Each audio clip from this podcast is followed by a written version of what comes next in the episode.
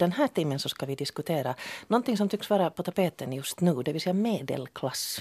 Vem tillhör egentligen medelklassen och kan man alls nära tala om arbetarmedel och överklass?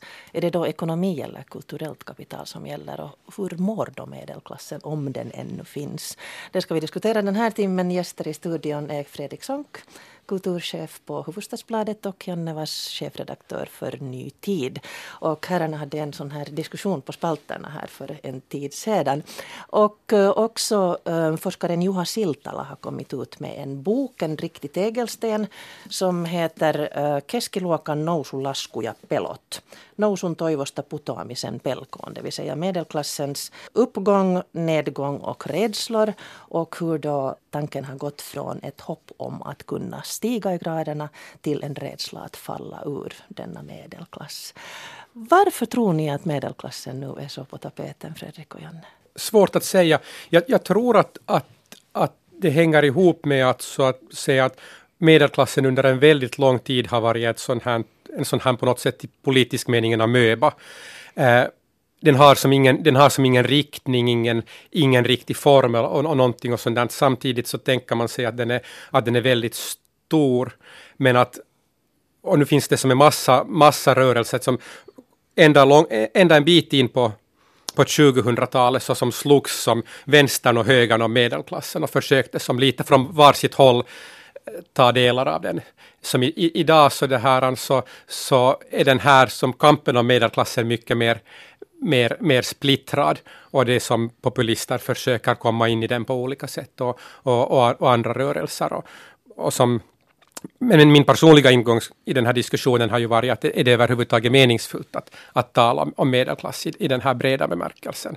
Och det, det vill jag ju lite ifrågasätta kanske. Mm. Jag skulle också tro att det kan, kan ha att göra med, med det att, att det har skett en prekarisering av av samhället, det vill säga att så många personer som har, som har arbetat i branscher uh, som, som har varit relativt väl, väl avlönade och uh, som har sett sig själv som, en, som på något sätt ganska, uh, ganska stabil medelklass uh, ekonomiskt i samhället, så, så det här, den här märker, märker i med den här prekariseringen att deras position i samhället inte är så säker och stabil som de kanske trodde tidigare, och, och därmed börjar man, tror jag, fundera också på det att vilken, vilken klass hör det till nu, att är, är, det, är det medelklassen eller, eller är det arbetarklassen eller, eller finns det någonting, någonting annat som jag borde klassificera mig som. Mm.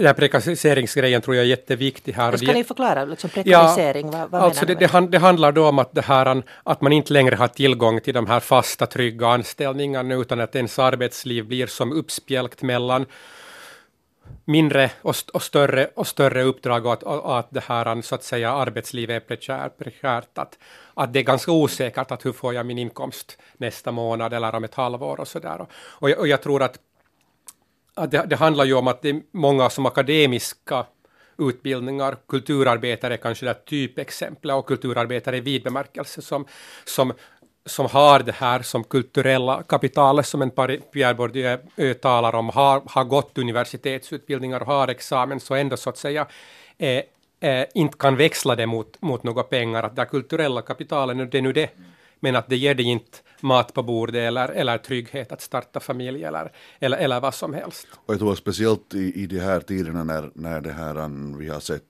väldigt stora nedskärningar i, i den offentliga sektorn, att eh, jag menar Där, där ingår många av just de här akademiska uh, yrkena och, och andra yrken. Men offentliga sektorn sågs tidigare som en oerhört säker arbetsplats. Men nu, nu har vi kommit till den, till den punkten att det inte alls är det mer. Mm.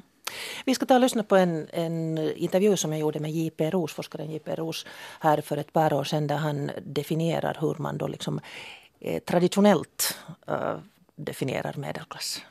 Den gängse definitionen av medelklass baserar sig på inkomst, utbildning och yrkespositioner. Och då är det just positioner som kräver utbildning, men inte extremt hög utbildning, och yrken som varierar från lägre positioner i administrationen eller olika tjänsteyrken till medelnivå i företagen eller sådär.